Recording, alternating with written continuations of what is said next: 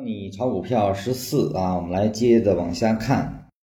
上节呢，我们利用缠中说缠短差程序啊，给了一个立体化的交易模型啊，不知道大家是否领会。那我们看一下禅师啊是怎么描述。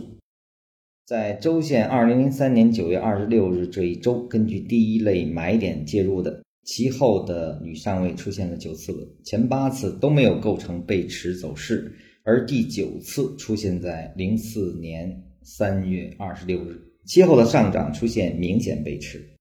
4月8号的高位对应的 MACD 红柱子并没有相应创出新高，这就构成日线上的第一类卖点啊。实际上我们来观察禅师所描述的03年9月到04年4月这一段的运动啊，这是一个标准的30分钟的趋势，以及最后的 C 段啊是一个5分钟的趋势啊。那么如果用缠论结构的话，我们不需要数有多少次稳啊，你可以很清晰的能够观察到它这种走势啊是如何生长出来的。那么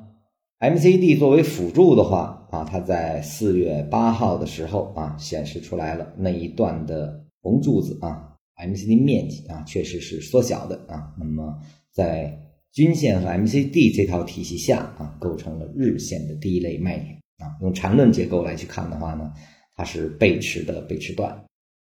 其后的第一类买点啊，出现在6月18日啊，这个是前文已经说过啊，如何利用低级别的买点啊来去观察它的调整完成啊，这是区间套的逻辑了。然后的第一类卖点出现在10月27号，然后第一类买点出现在12月22日啊，下一个第一类卖点出现在2005年的4月26日，接着的第一类买点出现在2005年12月13日，下面的第一类卖点至今没出现。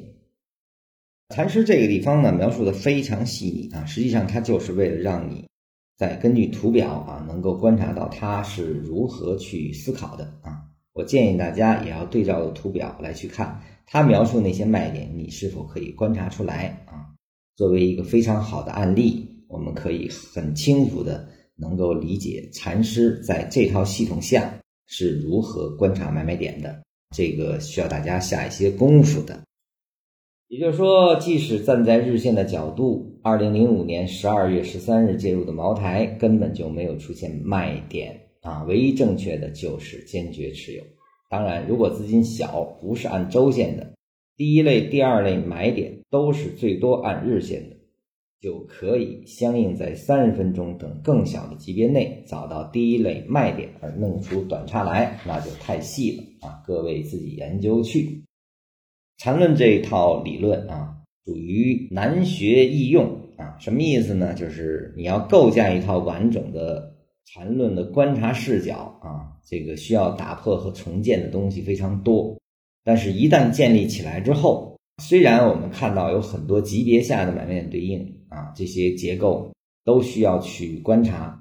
你想弄出更多的短差来的话，那这个功夫是一定要下的。但是由于你一旦掌握了这种观察市场的方式，不论大小级别，它的表达啊都是一致的。在周线上去观察用日线构筑的第二类买点啊，它用到的手法和你用30分钟去观察日线的第二类买点实际上是一样的啊。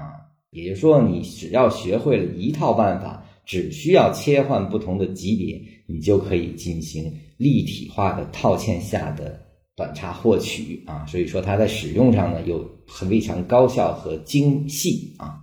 所以缠论非常非常值得大家去研究和学习。